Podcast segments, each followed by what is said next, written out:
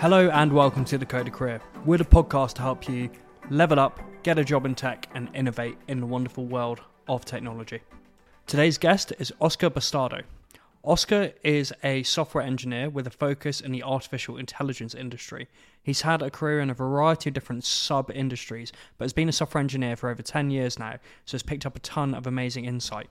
On today's episode, we discuss AI, how you can break into the industry, and the ethics around the industry in general, as well as Oscar's advice for people that want to break into technology, particularly with a focus on back end technologies. We talk data structures, algorithms, should you use LeetCode, and is a computer science degree really necessary in the year 2022? Two quick things to shout out before the episode starts. Firstly, is the Patreon. If you really enjoy the show or the wider ecosystem, if you're not already aware of it, then please feel free to become a member of the Patreon for some amazing gifts that I consider to be really good value. Uh, you can make up your own mind by visiting the uh, the page. The link is in the description. Uh, also, if you want to connect with the community for free, then Discord is the best way. Uh, that is also in the description. We actually have over 150 members on there now. It's a really friendly group. We're all really positive and supporting each other, and there's so many people that are doing amazing things on there. But with that housekeeping out of the way, it's time to grab a coffee, push those commits, and enjoy the show. Hi, Oscar. Thanks so much for joining me. How you doing? Hi, Cam. I'm good. Thanks. Um, thanks for having me. Ah, pleasure to have you on. Um, absolute pleasure, and uh, good to catch up as well. Because obviously we are we are former colleagues. Uh, you're one of the uh, the contingent of um, my former colleagues that's come on the show. So it's uh, yeah, Oh, always yeah. good to um, always good to catch up. Um, I'm Yeah. currently wrangling with a uh, currently wrangling with a cat that I got this week. Who has uh, become very interested in all the podcast wires. So, if any of the uh, listeners um, overhear some meowing um, in the background, I'm afraid that is my, my my cat who's very excited by everything that's going on right now. She'll be fine. Yeah, um, cool. So, um, for listeners who are unfamiliar with you, uh, you're you're a man who has kind of uh, worked in a few different technical areas, really. Um, so, do you, do you want to explain a little bit about uh, about who you are um, and uh, and your story a little bit? Sure. Um, yes. So um, uh, I am originally from Venezuela. I did a computer science degree, and then I've started working uh, back in Venezuela as the a mobile developer. Actually, that was my first role, uh, working on Android apps. But then I slowly moved into more uh, web development and full stack development. Uh, then I moved to the UK and uh, where I'm based right now in London, and um, I worked mostly in web development, full stack. Then before I joined Third Eye, which is where I met uh, Cam, um, there I worked as a lead uh, developer for uh, front end apps, um, and I was the de facto backend engineer because our team was very small. And um, yes, and um, actually, yeah, Cam well, helped me to grow it quite a lot. And at the I at did our my peak, we were yes, yes, no, you did great. And um, yeah, at, the- at, our peak, we were like what uh, three developers and a UX designer, UI UX designer. So that was quite a solid team. And um, yeah, bef- uh, so I worked there for a while, and uh, last year, um, then I got into my current role at uh, Standard.ai, where I'm moved uh, firmly into backend development, which is the area I've been more interested uh, later, um, later on. And yeah, that's that's that's kind of the road, like a, a, a summary of what what I've done. Very nice. Uh, we we talk a lot about weather uh, on on this podcast, and I've got to say, Venezuela to UK is going to be one of the worst weather swaps you could have picked. oh yeah, I mean it wasn't. It's definitely not for the weather. Um, yeah, um, I was going to so say, it's- must have got used to the. It took a while to get used to the drizzle and the fog and the cold. Oh yeah, I mean it's it's fine now. I'm used to it, but I mean I, I guess in a way, part of being here is just complaining about the weather, which everyone does. To be fair, so exactly. no one no one would no one would think bad at me because I'm just I just complain about it, but it's fine. yeah, that's the that's the number one thing about British just culture in general is just uh, have a good moan about the weather. Like if you ever stuck a conversation, that's a good one for for any for any of the international listeners who are curious about visiting Britain. Uh, wherever you are in the country, I'm obviously up in Scotland. Oscar's down in London. Like just complain about the weather. You'll have a conversation with anyone. It's great. yeah, you'll be you'll be right at right at home. Absolutely. Um, cool. Well, let let's go through some quick fire questions um, Sure. to, uh, to to find um, find out a little bit more uh, more insight in, into you as well, uh, if that sounds good. Um, so, first Yeah. one, always a big one with the devs who have come on the show. Uh, what was your first ever computer? Uh, yes. Uh, first ever computer. I was um, probably a 90s um, machine. At that point, I feel like these were older developers have more interesting stories because in the 80s you had this model, these very cool models, and they all think of them fondly. But in my case, it was just, you know, at the point where you just have like a random machine and then it ran Windows Yeah. 95 and you don't really know the maker. So it's, it's just, it just worked. And it, I remember it's less Win- romantic, really, isn't it? Like from our because I think we're about the same age, right? I was born in '95, and uh, Yeah, it's 92. yeah the, dev, the the devs that learnt to learnt to code in the in the late 80s and early 90s that come on the show really have all these huge romantic stories about their ZX Spectrum and all of the rest of it. And we're just like, yeah, it was just a box that ran Windows 95. yeah, yeah, yeah, yeah. So yeah, I can't really remember the maker. Um, so but it was Mm. Windows ninety five, and yeah, I it was like a family computer really, and er, but because I was the one that used it the most, I consider it my first computer. um, and then we upgraded to like Windows XP, and I think it was until I rightly right before I started uni that I got my own laptop that also ran Windows. I think it was an Acer, if that if that matters. And yeah, at at some point I just uh, switched to Mac, uh, and then that's what I've been using for like maybe what seven years now. So yeah, yeah, I was going to say, do you, do you code on Mac full time then these days? I do. Yeah. Um, I think it just provides the right balance between um, you know, like a solid, uh, maintained uh, uh, OS and also access to low level, you know, features through the Mm. command line because it's based on Unix, the same way Linux is. I did have, Yeah. I did use uh, Linux. I used Ubuntu and Debian at uni just for the learning uh, experience, and that was my main OS for a couple of years. But then I I used Mac, Mac and never came back. just best of both worlds, if, if you ask me. Um, I, I, I, I agree with you for sure. I think it it it, do, it gives you the access. The command line works great out of the box. Um, gives you the access to the lower level stuff. Linux can be a bit of a pain, uh, but Windows it it just feels so locked down sometimes. It's quite funny because in general, I feel if you were to ask me, I would say, oh, Apple feels um, Apple would seem more locked down. Um, I, I don't know. I don't know why. I get maybe because of iOS phones versus Android. Um, yeah, but actually, I think, um, yeah, Mac, I, Macs are probably my favorite to code on as well. I mean, in general, I, I always say this on this podcast: um, if someone else is paying for it, go Mac. If if you're paying for it, go Linux. But if you can afford it, go Mac. yeah. I mean, I don't. Yeah, yeah. I mean, I I do like personally prefer Mac, but I think it doesn't.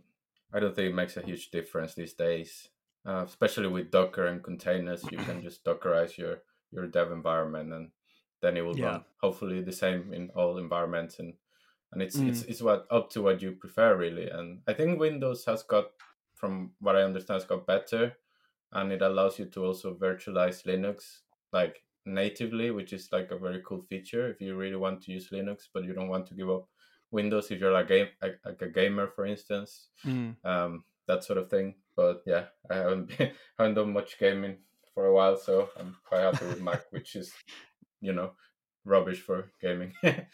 Yeah, you and me, you and me both, mate. I think the the curse of being an adult is having the money for Yeah. gaming, but it's no longer having the time. It's like I, I finally bought Far Cry Six the other day, and I was just Oh, like, wow. when am I actually going to have time to play this? Like ever? yeah, I, I'm just not. Like it's the problem like, with these like hundred hour games. Is like that's going to take me a year to complete easily. Yeah, it's it's hor it's horrible. Like, um, I think a few weeks back, I was I had like an evening off, and I said, okay, dusting off the old PS4, gonna play some Batman, um, Arkham Knight, and then I played for two hours, and I was like, oh, I think I should be doing something else. Pretty sure there's something I should yeah, be doing. and, and it's the guilt that sets in as well. Yeah, Like, because that's the thing. I did play Far Cry for like two hours yesterday, and I was just like, "Oh God, I can't do this. Like, I I, I should be coding." So I just went. I went into the other room and I just started working on um just started working Yeah. on like a revamp of my personal website. It's like, what am I doing? Just like I gotta relax. yeah, no, it's it's it's hard. I mean, I think I think it's very important to do things that to like you know wind down and, and relax, and I think that's just part of. I mean, if you just keep like grinding, I I'm not I don't advocate that grinding culture. I think it's Mm. important to balance between different things. That said, I mean, I'm I'm working and doing a part time master, so I'm quite busy all the time. But that's that's I think I can talk like from experience when I say like you do need time to relax. At least if you have a super busy day, take one hour a day to Mm. do, you know, anything you like, whatever you enjoy doing. If that's playing video games, then just play video games. Scheduling your but yeah. relaxation time is just as Yes. important as scheduling your work time, and it's great to have a hobby that doesn't involve a screen as well, for sure. Uh, Yes, is always a good idea as a dev, because otherwise you'll end up spending 18 hours a day looking at a screen. Yeah, it's it's it's not. I wouldn't recommend that. So yes, just go outside. Yeah, it's nice. Trust me, despite the weather. Anyway, Yes. um, talk, talking of uh, geographical locations, actually, um, what what's your favorite tech city? Because you did mention to me offline you've now been San Francisco, so that now enters the equation. Oh yeah, yeah. So yeah, maybe a few, maybe a month ago, I would have said, um, well, I only know. I, I mean, in terms of like big and famous tech cities, I think I've probably only been to to London, where which is where I live. Um, but yeah, a few few weeks ago, I had the opportunity to travel to Tram- to San Francisco for work. Uh, so we we are my job um at Standard. We're a remote first company, so which means that we have people all over the world working together but that means that obviously that you won't get to meet many of your colleagues so this was a great opportunity for for us to meet um you know and actually talk to to our colleagues people that we work um with uh so that was nice and i had the opportunity because the headquarters are in san francisco so i managed to go there and do some sightseeing and it's a lovely city really. I was i wasn't really expecting that. I thought it would be like manic um but it's quite i mean maybe i just maybe coming from london maybe the comparison is is not like as dramatic because it's quite manic here in Yeah, London is well. pretty manic compared to Edinburgh.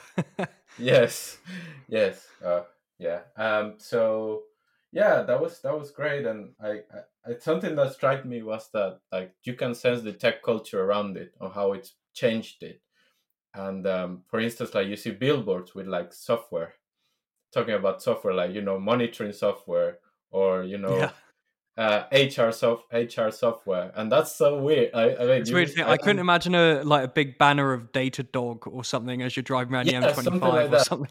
something like that they had for sentry and and this this type of apps that yeah i mean it's it's it, was something I, that, that's the first thing I, I, I that like struck me when i saw it That's really funny to think about, isn't it? Yeah, I never considered yeah. that. But I suppose it makes Yeah. sense, right? Like, I guess there's so many people are in tech there. Like, uh, yeah, Yeah. it's uh, it's kind of like actors in LA. Like, it's just engineers in San Francisco, right? absolutely yeah but it's it's a great city like i think i think um it's common for like people living in europe to kind of it's hard to adapt to like the you know how like how cities are laid out in in the us for instance but i think san francisco strikes a very good balance between Mm. like that kind of new world type of city grid with with like good transport and and you know like some kind of more um, established areas that have been there for for centuries as well. Um so i think i think it's a really lovely city so um but yeah uh to answer the question um i think i would like to visit more. Um uh and i i think i I'd still probably prefer london because i know it Yeah. better.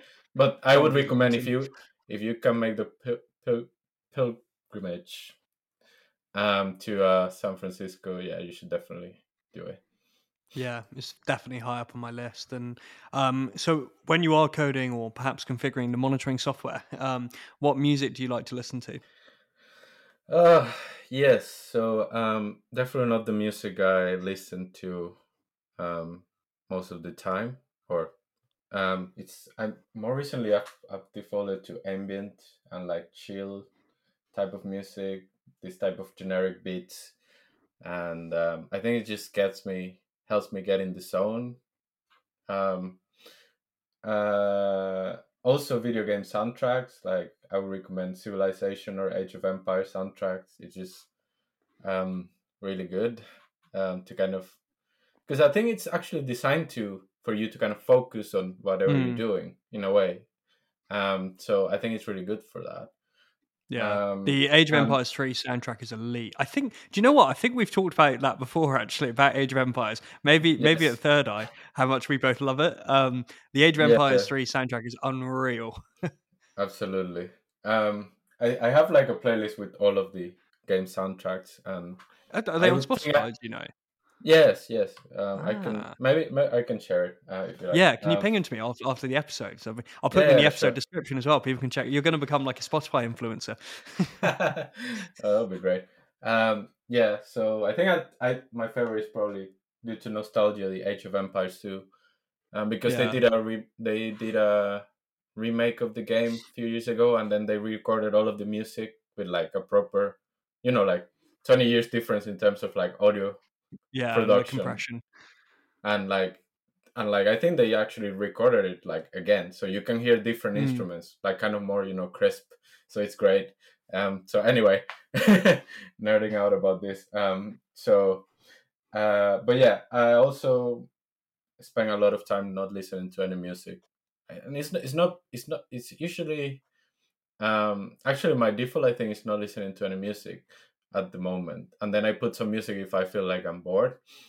Um but but yeah like quietness you so it's, it's just because i forget to press press play sometimes and i just start working and i can spend hours and when you're like kind of into the coding you sometimes you kind of forget about what's happening around you in a way so uh, um, you can tell. So, yeah. You can tell you don't own a. Uh, you can tell you don't own a kitten right now because um, this week, having this first week with this kitten, he. Uh, I don't think I've been oh, able to properly lock in without getting my headphones pulled off my head.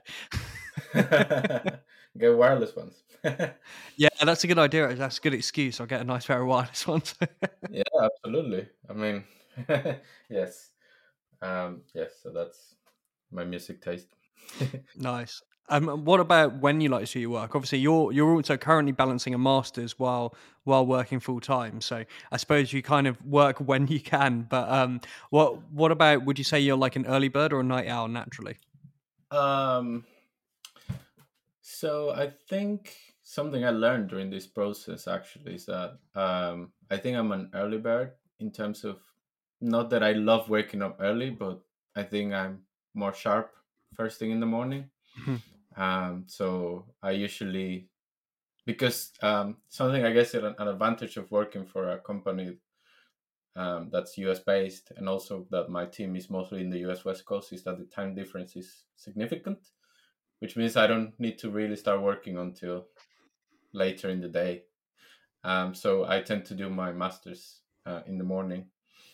Uh, any you know coursework or just going through the through the content and then I switch to to work like near as as I get closer to midday. Um, but yeah, I, I usually work most of the day. Um, but yeah, I think um, I if I have to do anything, if I knew I have like to do my best work in anything, I'll probably do it first thing in the morning because um, mm-hmm. I think that's when I function better. I think but these days I'm kind of not very useful for work past 10 p.m um, which is fine. I mean, it usually means that I've done a good work um, before that time of the day, and then I just wind down and relax and read and whatever. So yeah. Yeah, I could never prove this, but I'm also convinced as well. The older you get, the better you function in the early mornings, and the worse you function at late nights. I think. Uh, what, what are you trying to say, Cam? I'm speaking purely from my experience, Oscar. no, no, it's fine. I'm joking. Just kidding. Um, um, no, it's fine. I, I, I think it comes with age. I, I agree. Um, Yeah. I think I just, I just found that in uni, like it was very common to pull all nighters and that sort of thing. I think everyone that's done a degree can relate to this, and I just thought it wasn't very sustainable. And also, like the the best students I met, they never did that. So I realized at that point, like I think it's best to just you know manage your time more effectively, and then you get your full night's sleep every day, Yeah, and that that works better. So that's kind of it's what I'm very true. Sleep now, is but- superpower, isn't it? but it I think it comes with age and not maybe not phys- physiologically, maybe perhaps, but also Mhm. like you know maturity, I guess. Yeah, that's a fair point. yeah. And um, speaking of aging, actually, what what job did you want when you were a kid? Ah, so I I don't think I was fixated on a particular career. I knew I liked building things. I was more inclined to engineering and and maths. Um, so I um, I knew I wanted to do something related to engineering, and I ended up doing computer science because, I mean, very naively, I thought, oh, I spend a lot of time on the computer, so surely I'm good at this. so, um, I mean, it was kind of a naive way to think about it, but once I got into it, I had like a kind of reality check, and it was like, oh, okay. but um, but still, I think it gave me the enough motivation to to do it. I think I'll be happy with doing anything that requires solving problems, and um, I mean, I would in a per- alternative life, I would probably don't be like a mathematician or a physicist or something like that, and uh, or a musician. um, that that's a bit more idealistic, but um, yeah, I think I think probably I just I didn't I, I probably didn't want to be an astronaut or or like a rock star or something like that. The more kind of you know idealized, but definitely working on like solving problems and you know scratching my head most of the Yeah. day.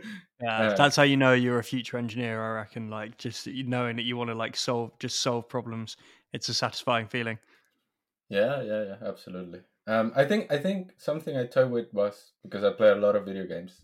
Maybe the end game at some point was probably like become a game engineer, like Mm, specialize in game development.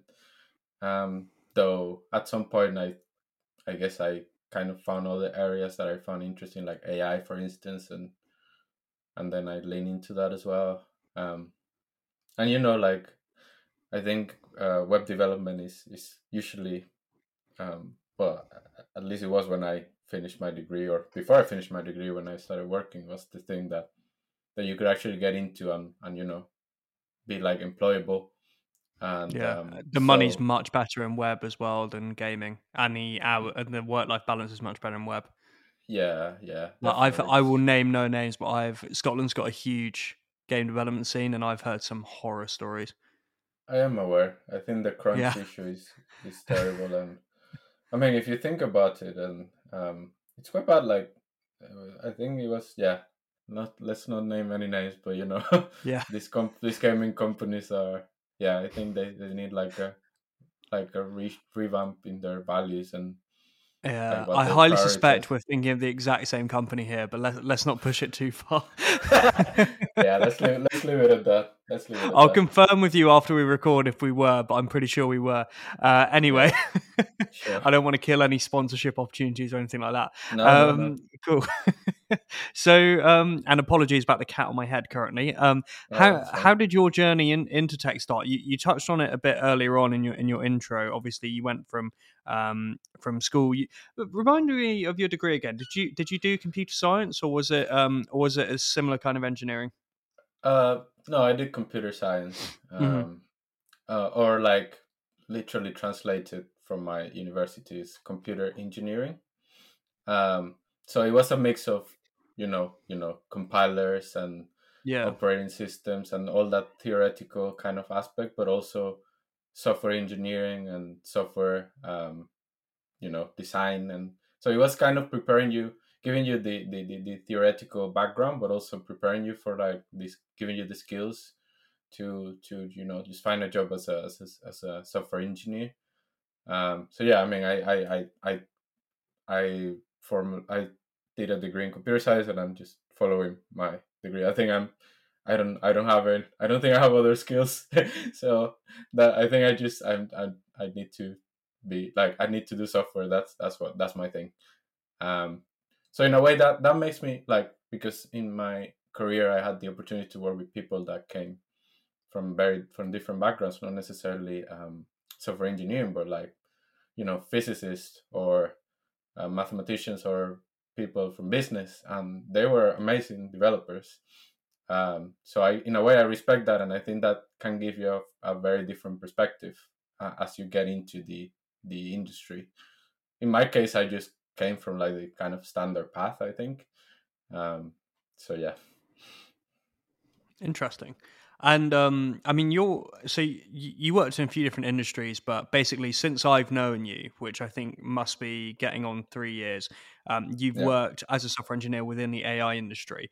Um, can, can, you yes. explain a little bit about what what that's like and how that may differ from your sort of? I know no software engineering job is standard, but a generic software engineering job, how is that different?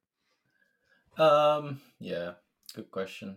Um, so before Third Eye, I worked just to give some context. My first job was a software agency, so I think it was good for a first job because um, it gave you a variety of projects. So you just you just got assigned to this client, and also gave you some like business skills because you have to kind of interact with them and like basically you um, you have to kind of main, like maintain this this this this relationship with them whilst you build their their the the, the, the software they needed. Um, so that was good. Um, then the next uh, job that I did when I moved to the UK was an affiliate marketing uh, network. Basically, you have brands that want to advertise their products, and you have publishers like vloggers, YouTubers, etc. that want to like do some advertising, and then you basically connect these these um, people. Um, we had like the system that managed that.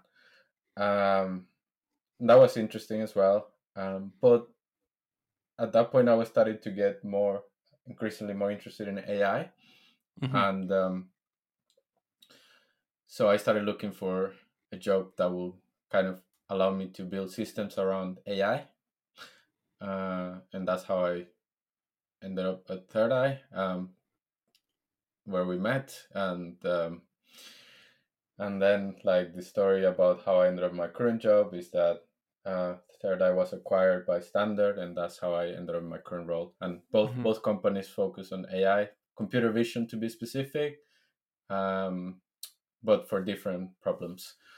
Um, so I think the difference. That said, the difference. Um, uh, you know, it really depends on what you do, and it depends on the size of the company. There are many factors at play. I think for bigger companies working on a company whose main product is AI or or who, it, or who isn't like it might not make a difference if you're in the front end development or in the back end development because there are many different layers of abstraction. So you would just focus on building the systems around the AI. Um, so, but if obviously that's a big company because you have like more mature, more developed systems. If you're in a small company, you probably have to interact more directly with the outputs from the AI system as a software engineer. So you will have to have a better understanding of how these things work. There is more emphasis certainly on like data collection and data cleaning. Like data is like uh, first uh, class citizen of this type of um, uh, companies. Um, so I think probably the main difference will be like the treatment of data that said, I think today any company at some point when you grow to a certain level, you will start. You probably want to start assessing the use of AI, mm-hmm. and most big companies have AI at some point in there. Even if if their main product is not around built around AI, you can use AI to improve or machine learning to improve your um, whatever is your the problem you're trying to solve you to improve your solution. So I think what's happening is that um, it's going to become like normalized that the maybe the knowledge you need needed to know before to work at an AI company will be standardized and most software engineers will have to understand better how to basically deal data, deal with data pipelines, and how to collect data. These things will become a bit more more standardized, and like you know, front end engineers will also have to kind of um, understand like maybe like data annotation type of um, applications that are very common, like, and you have to treat like annotators as customers as well, like users. Sorry, and you, as you will probably need this to to clean up and, and like get like a ground truth data for your for your AI models. So as you so yeah as as as as you grow as a company, I think you you will adopt more AI, and then you have to be more acquaintance with this type of uh, uh, you know aspects of of the mission. Mm-hmm. I, th- I think that leads really nicely into our Discord question um, of, the show as well, and I think uh, so. So this is still a relatively yep. new uh, concept uh, we have um, on, on, this, so I'm not entirely used to it either. Uh, so um, for those who aren't familiar, Discord is the uh, place where the Coder Careers community gathers um, to chat all things code, and you can meet other people that are um, trying to learn to code or advance through their first few jobs um, in the industry. So it's a great place to uh, to meet other people people to advance your skills. And what we do as well is we um, we also uh, basically vote on a question uh, each time a new guest is announced for the podcast. And um, I've had a great question in about AI ethics um, from Doreen actually. So I'm just going to play it for you now, Oscar, and then uh, you can uh, um, you can sort of uh, give your perspective on it. I tried to play it there, but I hit screenshot my phone instead. One sec. right. Sure. Here we go. Hey there. My name is Doreen. I'm an early career software engineer and web developer who is retraining after a 10 year career in the UK craft beer industry. Ooh. My question for Oscar is In your work, particularly with machine learning, how do you or your company mitigate unconscious biases that might exist, either within yourself or amongst your team? Um, right, that's a very important question. Um, Yes, so uh, unconscious biases, that's definitely something that mm, we as well uh, it is i think it's um, at this point it's quite evident the impact of tech uh, technology in society and like the impact of tech companies. Um, so i think these are things that we start we need to start to be concerned about. Um, I think historically, um, yeah, you know, like I don't want to go too deep into that, but obviously there have been many cases of discrimination and and biases that have become. The most important thing is that I that I would like to highlight about this is really that it's become systematized, right? And it mm-hmm. got to a point where it's self self fulfilling. Um, I think I was just thinking about um, I think I saw recently Hidden Figures. I don't know if you've seen that film, but it's an amazing film about, about... NASA, right? Yes, and yeah. I was I was shocked by how systematized, um, sorry, systematic. That's what I keep meaning to say, like systematic and like normalized. The even even when you, I mean, even people that thought that they were trying to be that they were being helpful, they really weren't being that helpful, and it's just because, and they kept saying this is just the way things are um, so I think that more recently there has been a movement, a positive movement towards uh, AI ethics, and I think biases is something that happens. Well, you know, to give some context, is that an example of, of bias, like in uh, in data, for instance, is that um, if you want to like do predictions and then you collect data from like and your data is not representative of your population because it's overrepresented by a certain demographic, then obviously the system will work very well with, um, uh, you know, the smaller like minorities uh, populations or demographics. Um, like there have been very you know controversial cases of like facial recognition systems that don't work really well with non-white people, for instance. Um, and that's caused a lot of kind of discussion about how to mitigate this. Um, so one way to do this, I, um, I think the fir- in my opinion, and that's something that, that we strive to do at Standard is to have like very diverse teams. I think that's the first step because that's how you begin. That's how these conversations begin at work. Like, how can we avoid having these these biases? And it's really difficult if you have a homogeneous group of people. Um, so mm-hmm. the first thing is to I would like that we I think we do at Standard is to hire like to to be inclusive to to hire like from the diverse backgrounds. And it the fact that we're remote first also helps because you don't have to like this geographic kind of constraint. And um, yes uh, so that that that that helps to begin that conversation. Um, uh, for that conversation to to begin. Um, and then from there um, we have technical solutions obviously. Make sure that your data is represent the data you collect for your to train your ai your machine learning models is is you know representative is diverse is not skewed. I mean um, and this is the thing that i think causes um, it's a bit of a challenge obviously because if you've been doing things a certain way for a while it's hard to kind of steer in this direction for like maybe like the way you have to think of other ways to collect data or maybe add some extra steps or maybe add like a task force or you know allocate mm-hmm. resources to to do this to to, to change things um, so i think it's an advantage of like more modern recent companies or companies that have been established more recently is that you can start from from the ground up and like consider these things from the beginning um, and i think that's that's obviously something that standard being five years old now i think something that mm-hmm. we have talked from from the beginning and it's something that we've built up we built on so yeah and I think there's a general misconception as well where people are like, "Oh, oh, how can a computer be bigoted?" You know, but actually, it's like, um, it's not that the computer's bigoted; it's that the well, data you feed the computer um, can yeah. accidentally make the computer bigoted. Um, that, that, that's the issue. Um, yeah, and I think there's a fundamental yeah. misunderstanding, and people are like, people will cross their arms, being like, "Well, how can a computer discriminate?" It's like, well, that, it's not. Yeah, uh, I think it's it's a it's a very difficult conversation I think it's a very challenging conversation because um, obviously I don't think computers are are at fault. I mean, I might be biased here, no pun intended. Yeah. Well, it's but, only as good. Uh, it's only as good as the data you feed it, right? Yeah, yeah, exactly. And like, and like, there are biases that we care about for these models.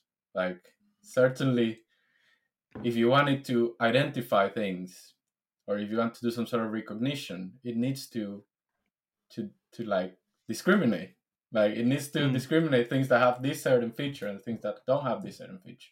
So there is some there will always be some bias.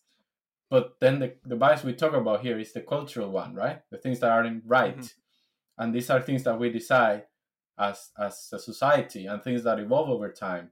The things that maybe 20, 30 years ago that wasn't an issue. Now it's an issue. So I think it becomes a challenge when um, you know when these things change and you know how culture changes society changes um, so i think it, it's quite a difficult thing and computers are definitely not at fault because they, they they have to do guesswork from their perspective to know what things might be like unacceptable now so i think what's important here is to keep this conversation going make sure that you have like a ai ethics expert in your company if mm-hmm. possible mm-hmm. if you're doing ai or or that you know like that people care about these things things are like how this system when it's deployed in the real world how will it affect um, you know what's the impact it will have?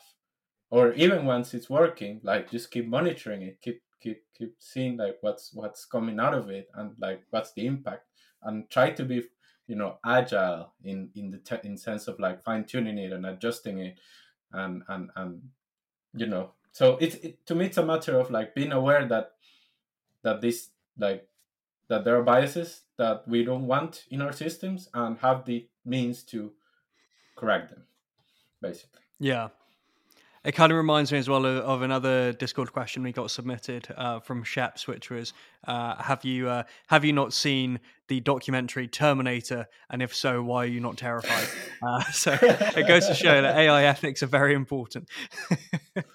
They are, they are, they are. I mean, that's that's a deeper conversation, obviously. like um, the whole thing about artificial general intelligence and machines taking over, and I mean, there are people working on this problem. Like Mm. um, it's called the alignment problem.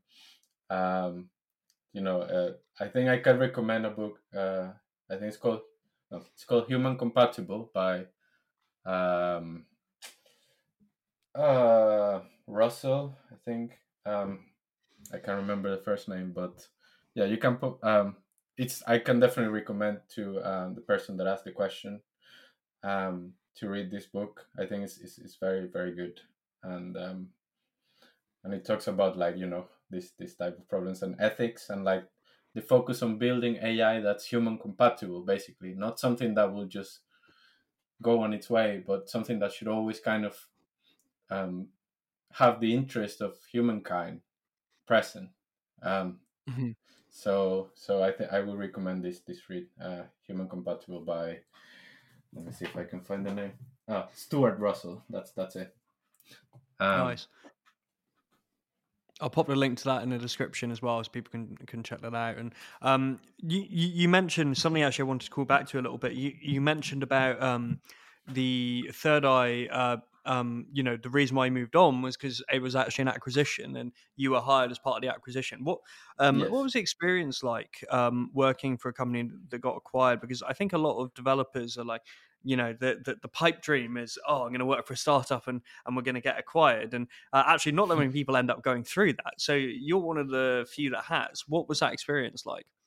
Um, yes, um, it was interesting. Um, I think it's definitely the sort of I don't know, maybe not for someone living in the in the Bay Area, but like you know, one in a lifetime experience for some. Um, so what happened is that um, you know at Third Eye we got to a point where um, you know you have to decide as a startup, and this is from like a non tech non business view point of view. I'm like I, I I'm a technical person, and but I think it's you have to a point where you have to real like you have to accept that where you'll be able to continue growing, or or or you should consider maybe you know putting yourself out there in the market um, for acquisition. Mhm. And um, the third eye took that route.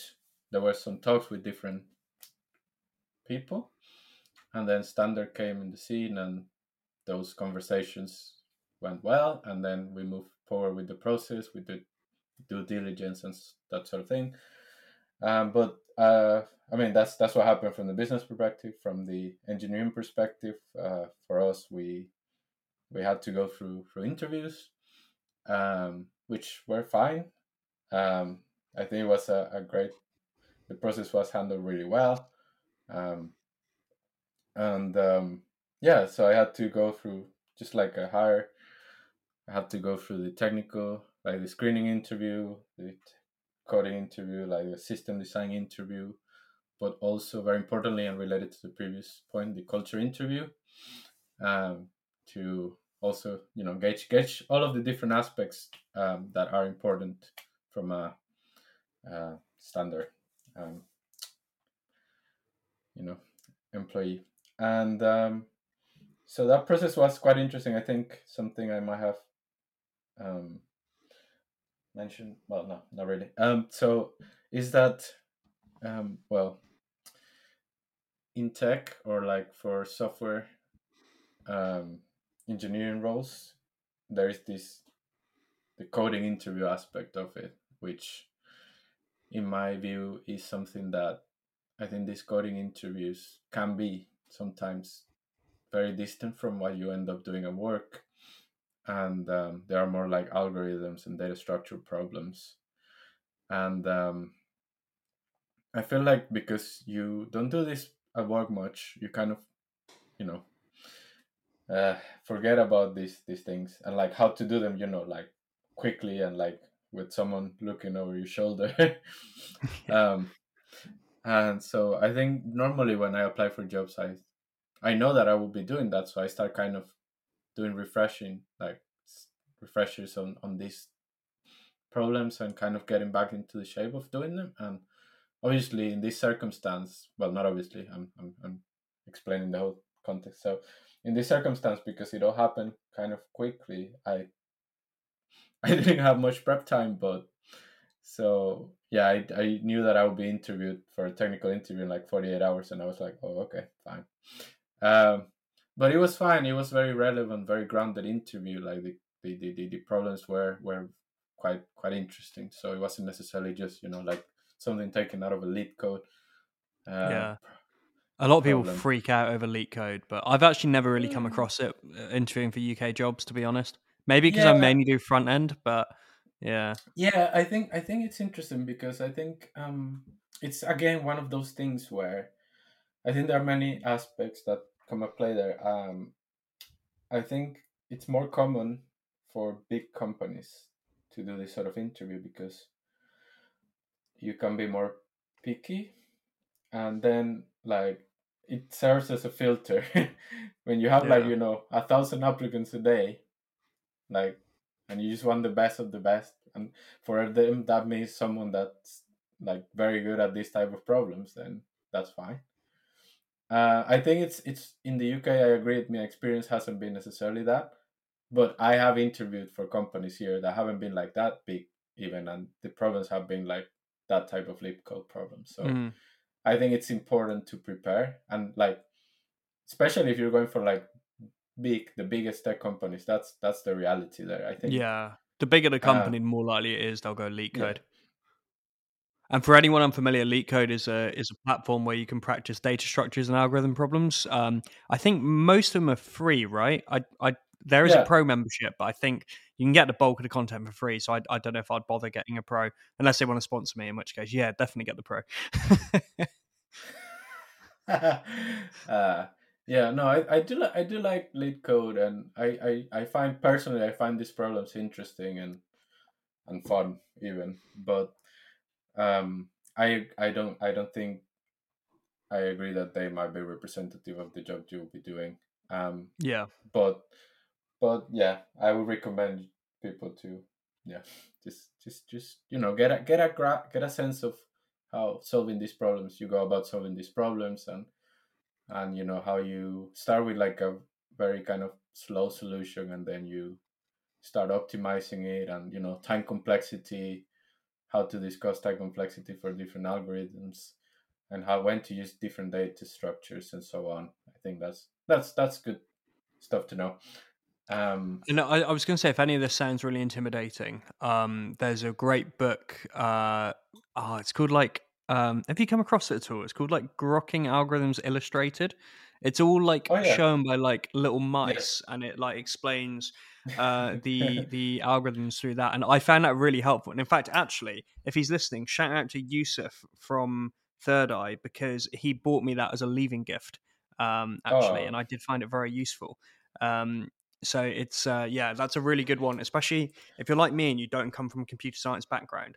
Um, and I, I actually, um, because of how silly the UK education system is, I stopped doing maths when I was 16. So actually, like, you know, I, I really, uh, it was some, co- I'm, I'm not bad at maths, but the, the concepts were quite difficult for me to understand. Um, so that, that sort of way of laying it out was, was really helpful for me. Yeah, I, I do have the book. Um, I think I got it just for, because I do like that Grokking series. I think it's very good. Um, so I just been like getting the books from that series, and that was that one is is really nice. I mean, it's the sort of book I wished I had a few years back. Yeah. um, when I was in, in uni, but um, because you know you have to go through these very terse textbooks and kind of figure it out. um, but yeah, I would recommend that book. Um, yeah, I don't algorithms and data structures. I yeah, I, I think it's the sort of thing that it might be intimidating at first, but once you get it, you get it. So yeah, um, yeah, let's go for it. Um, Absolutely. That that uh, leads on quite nice. Oh, sorry, go on, mate. No, no, sorry. Just to wrap uh, up the whole thing. So we went through these um, interviews, and then yeah, I mean, I think they were quite quite relevant, and then I ended up in my current role. But other than that, as I as I said, it's like um, you will still have to interview. You will still, uh, most likely. I mean, um, but yeah, it's it's it's an interesting process, and especially when you're not expecting to change jobs. yeah, but I'm glad. Yeah, I'm glad. About, imagine, man. yeah, I'm glad that how it turned out, and I'm quite pleased with yeah that working at standard and doing what we do. Yes. Cool. Yeah, that sounds good. And I, I, I was going to say, um, we almost, uh, for my next question, we've almost already skipped a step uh, with it because we started talking about data structures and algorithms. I think a lot of people that listen to this, I think my, my audience is mainly people with zero to five years experience. And um, the people with more like zero years experience who are learning to code right now are thinking, oh, you know, uh, they're worried about data structures and algorithms. And what what advice would you give someone who just straight up just wants to learn to code, um, both from a technical standpoint and a professional standpoint? Um, hmm. In terms of, I mean, I guess I could advise in terms of practical advice and in terms of more kind of personal. Um, in terms of practical, I think the book you recommended is is very good uh, for starters, but I think it's also important to get your hands dirty, mm-hmm. install whatever language you you have, get it running as soon as you can, and implement these algorithms. Try to implement them from like you know, we try to just transcribe it from a book first, and then just try to implement it on your own, modify them, see what changes. Um, you know have a notebook just write the concepts down you have to memorize some stuff that's fine um, and then once you feel comfortable with this um, i mean you could either start i think some people like to start with like a coding project right away i i would i think you probably need a bit of kind of prep work for that like just start yeah. with like these very simple programs and to understand like the the building blocks of um, programming and then you can work on a i would recommend like a simple project like a like a game mm-hmm. uh, like maybe like a you know tic-tac-toe or or knots and crosses as they call it here um, um whatever i i mean it's important obviously to to know what you want to learn right because programming is a very broad thing you can learn to program websites you can learn to program um, you know microcontrollers. Mm, um, it's a very good point because yeah, a lot of so, people just see learning to code as just a ubiquitous. Is that the right word? Might be the wrong word. They they just see learning to code as like just a thing. And it's like, yeah, it's not. That's like saying, yeah, um, I'm I'm gonna go to university to learn a language, and it's like, well, that could be Japanese, German, uh, well, Chinese, Afrikaans, like.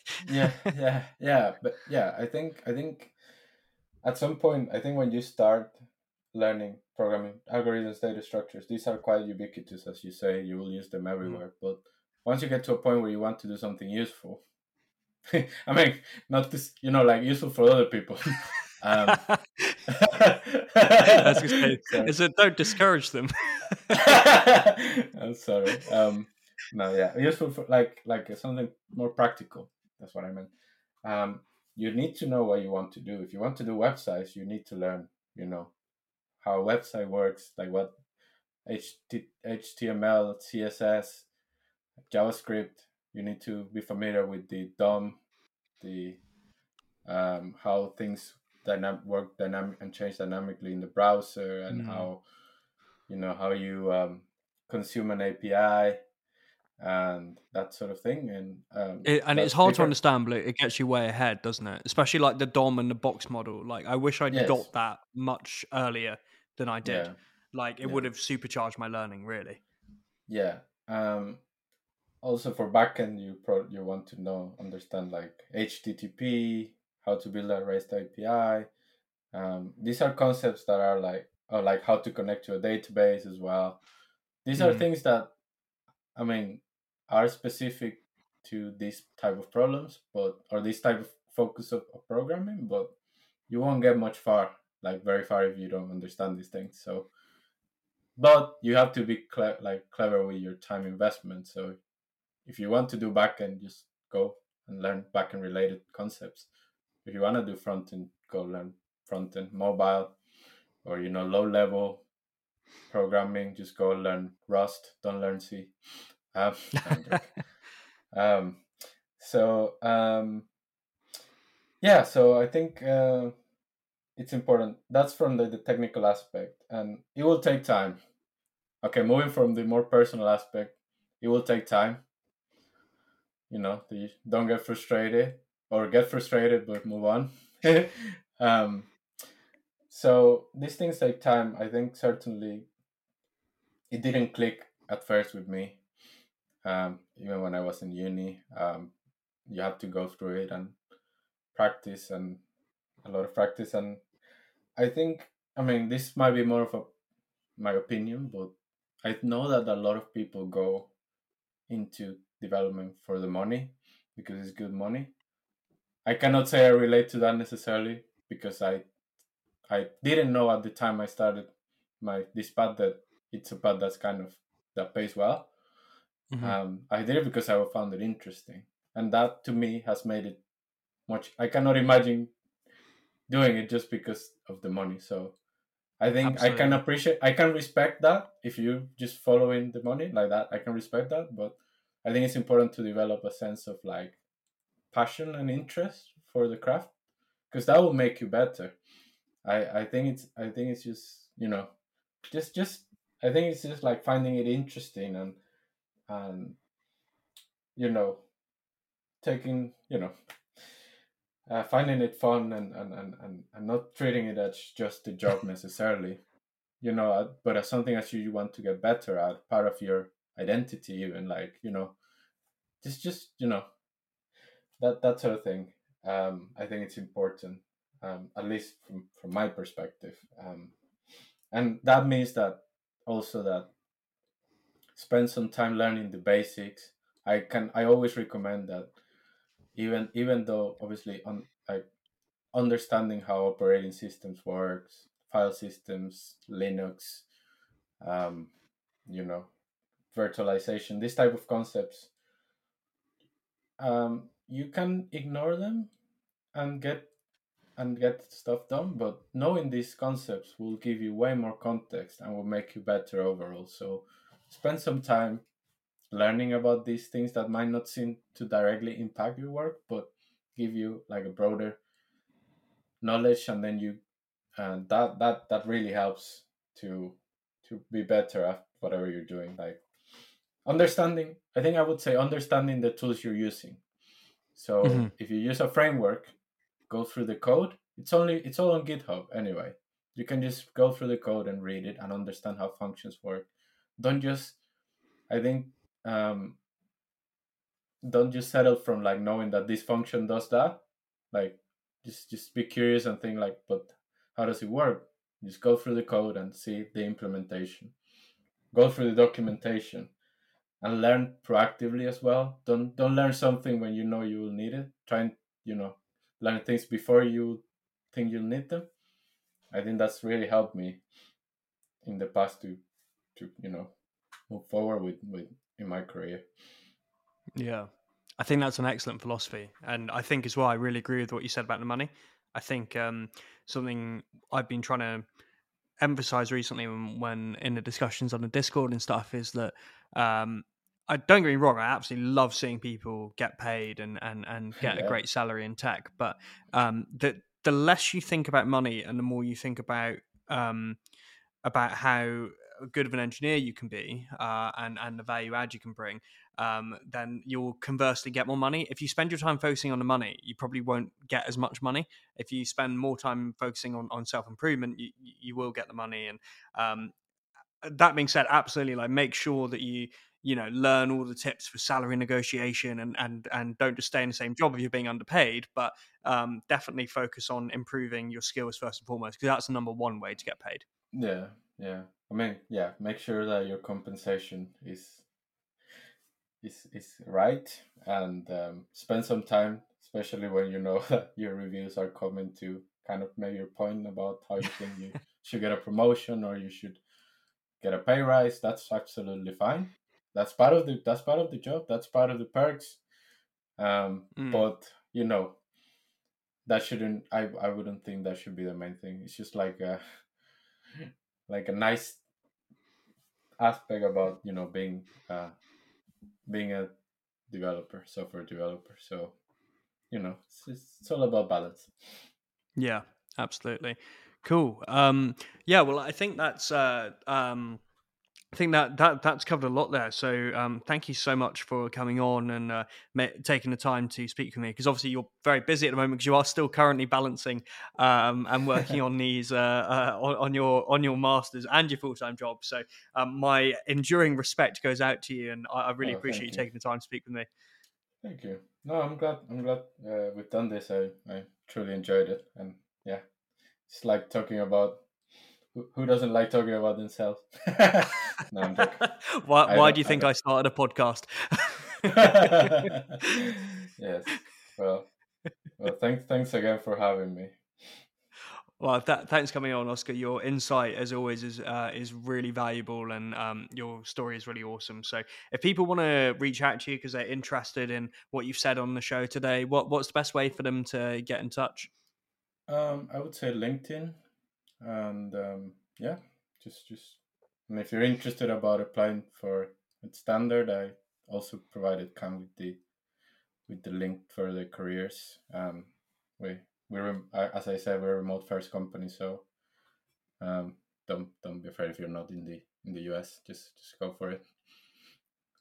Cool, very nice, and that that link will be in the description. And uh, yeah, of course, uh, as you mentioned, LinkedIn best to get in touch with me as well. Um, yep. And uh, yeah, it's if you're not on LinkedIn and you're trying to get a job in tech, get on LinkedIn. If not, why not? Uh, so uh, it is the number one way yeah. to um to, to get yourself into the industry. So uh, do make sure you're yeah. on there. But um, yeah, yeah, I I can I cannot stress enough. Like I got a lot. I mean, I've got so much from LinkedIn. It's just yeah just just just create an account. It'll take you like an hour to kind of fill it up with your cv and stuff. Just the return yeah. of investment is, is massive so. It's it's just a complete ha- uh, yeah it's a complete hack to getting good opportunities. And um, i've been saying this for weeks but i will create a walkthrough video on how to create a good linkedin profile for people that are curious and haven't used it before. Um, but uh, so stay stay tuned for, uh, for for that one listeners. So again, actually speaking of listeners, um, I appreciate you always tuning in and uh, that th- thank you um, for, uh, for, for all of that. And if you do have any um, ideas and questions, then please do join the Discord. And uh, I always announce upcoming guests on the Discord, so um, you can uh, you can do uh, like, like, Doreen and and um, ask a question um, to the uh, to the guest as well. So it's a great way to do a bit of interaction and be part of the Code of Career. So um, do check that out. The invite to join the Discord is in the description. But thanks so much for uh, for tuning in for another episode of the Code of Career. Have a uh, have a great week and happy coding.